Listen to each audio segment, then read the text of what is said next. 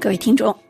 两年前的今天，二零二二年的二月二十四日，已经在边境陈兵数日的俄罗斯军队长驱直入，对乌克兰展开所谓的特别军事行动。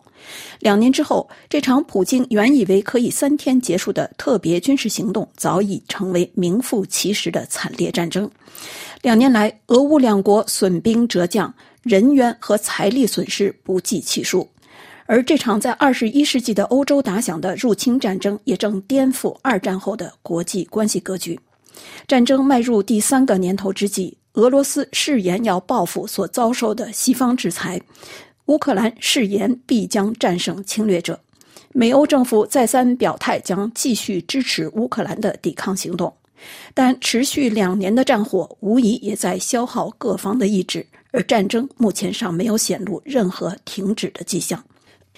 如果说普京领导下的俄罗斯在现代技术高速发展并走向全球化的二十一世纪发起一场传统的入侵战争令人震惊的话，泽连斯基领导下的乌克兰面对物资、人力和军事资源都远比自身强大的入侵者毫不退让、顽强抵抗的决心，也远超出了美欧各国的预料。战争的爆发令经历了七十年和平的欧洲重新感到了战争的威胁，也意识到了自身防卫能力的薄弱。美国则在与中国展开全面战略竞争之际，不得不应对欧洲战场的危机。但对战事爆发可能性的低估，以及对乌克兰抵抗决心的低估，都使得美欧对乌克兰的实际支援表现出犹豫而且迟缓。一波接一波的制裁措施虽然令普京的战争机器力不从心，但并没有能阻断战争的继续。而美欧对乌克兰的军事支援，目前显然也未能让乌克兰反败为胜。战争将进入第三年之际，乌克兰一度显示出进展的军事抵抗行动，如今似乎又重新陷入被动。不久前不得不因弹药不足而弃守东部防御重镇阿夫杰耶夫卡。这让普京政权看到了一线胜利的希望。乌克兰苦战两年之后，是否终将失败？但这场战争是否真会有赢家呢？战争初期时，入侵俄军在乌克兰境内的滥杀无辜留下的惨状，似乎已是遥远的记忆。但两年战争的杀戮持续在夺走无数人的生命，也令无数人流离失所，留下沉淀于内心深处的仇恨。没有人确切掌握平民百姓的伤亡数字。乌克兰当局去年六月公布的数据显示，战争开始以来，境内已经至少有上万平民百姓丧生。但这一数据是根据已经找到尸体得出的，实际的死亡数字恐怕远不止于此。联合国也估计，乌克兰百姓的实际死亡人数远远高于一万人。虽然战场在乌克兰境内，但根据俄罗斯一家网站的统计，俄罗斯境内也至少有一百四十五人丧生。在平民百姓伤亡之外，俄乌两方都对军队的损失三缄其口。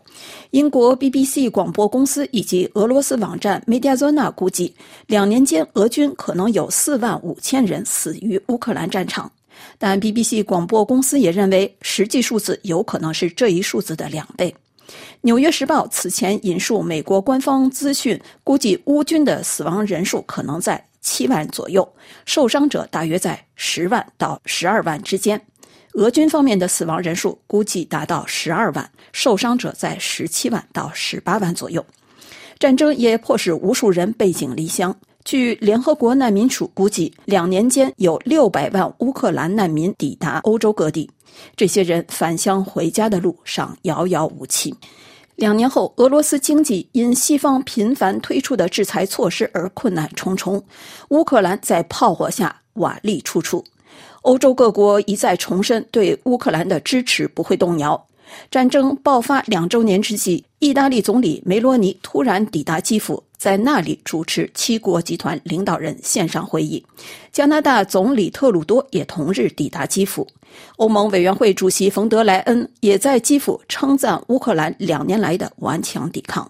正值总统大选争夺的美国朝野两党在援助乌克兰议题上出现分歧，但总统拜登也在日前推出新一批对俄罗斯的制裁措施，并再次向泽连斯基表达支持。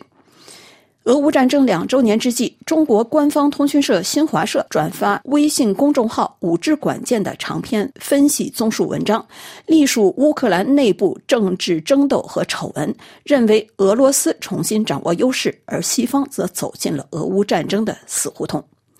不过，俄罗斯重新掌握优势，西方走入死胡同，又会对谁有利呢？事实上，西方尤其是欧洲国家，除了力挺乌克兰抵抗俄罗斯入侵之外，别无选择。